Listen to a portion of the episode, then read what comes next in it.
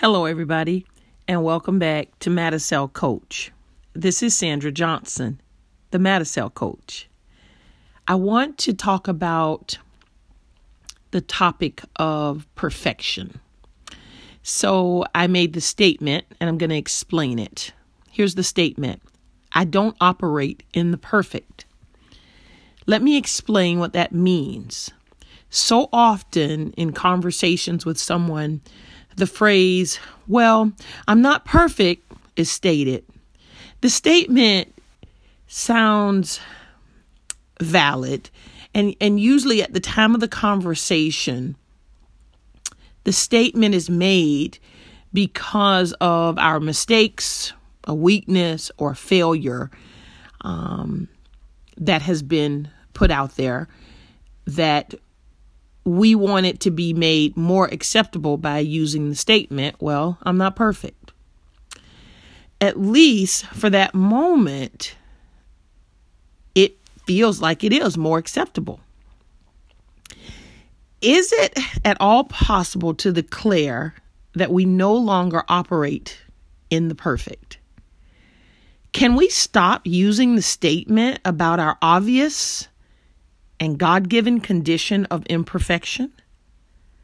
How is it that we make the statement of our lack of perfection while living in a world that continues to just sell us products that are geared to make us believe that we can achieve perfection through things like organic foods, great exercise equipment, pills, creams, diets, clothing. That's just to name a few things that help us or supposedly help us with our hidden agenda for perfection. The statement, well, I'm not perfect, is really weak and it's also invalid. If you messed up, just say, I messed up. That was wrong. I shouldn't have done that. I said the wrong thing. Leave the need or the goal of perfection out of the conversation. That would help the conversation go better. It would also help the relationship go better. My value cannot be in my perfection or the lack thereof. I'm just me, all me, and there is no need for me to operate in the perfect perfection and the way we evaluate it cannot be and should never be our goal in life. Our flaws make us uniquely beautiful.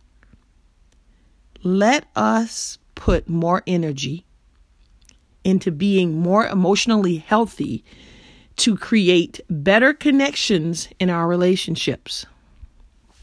So, what I'm encouraging is for more love, more apologies, more relaxing, and then repeat. More love, more apologies, and more relaxing. And then repeat. We are all students of life, learning together. No one is better than another. We are all equally flawed. Therefore, there is no need to nurse our egos with the phrase, I'm not perfect. All right, already. We already know this. Thanks for stopping by today.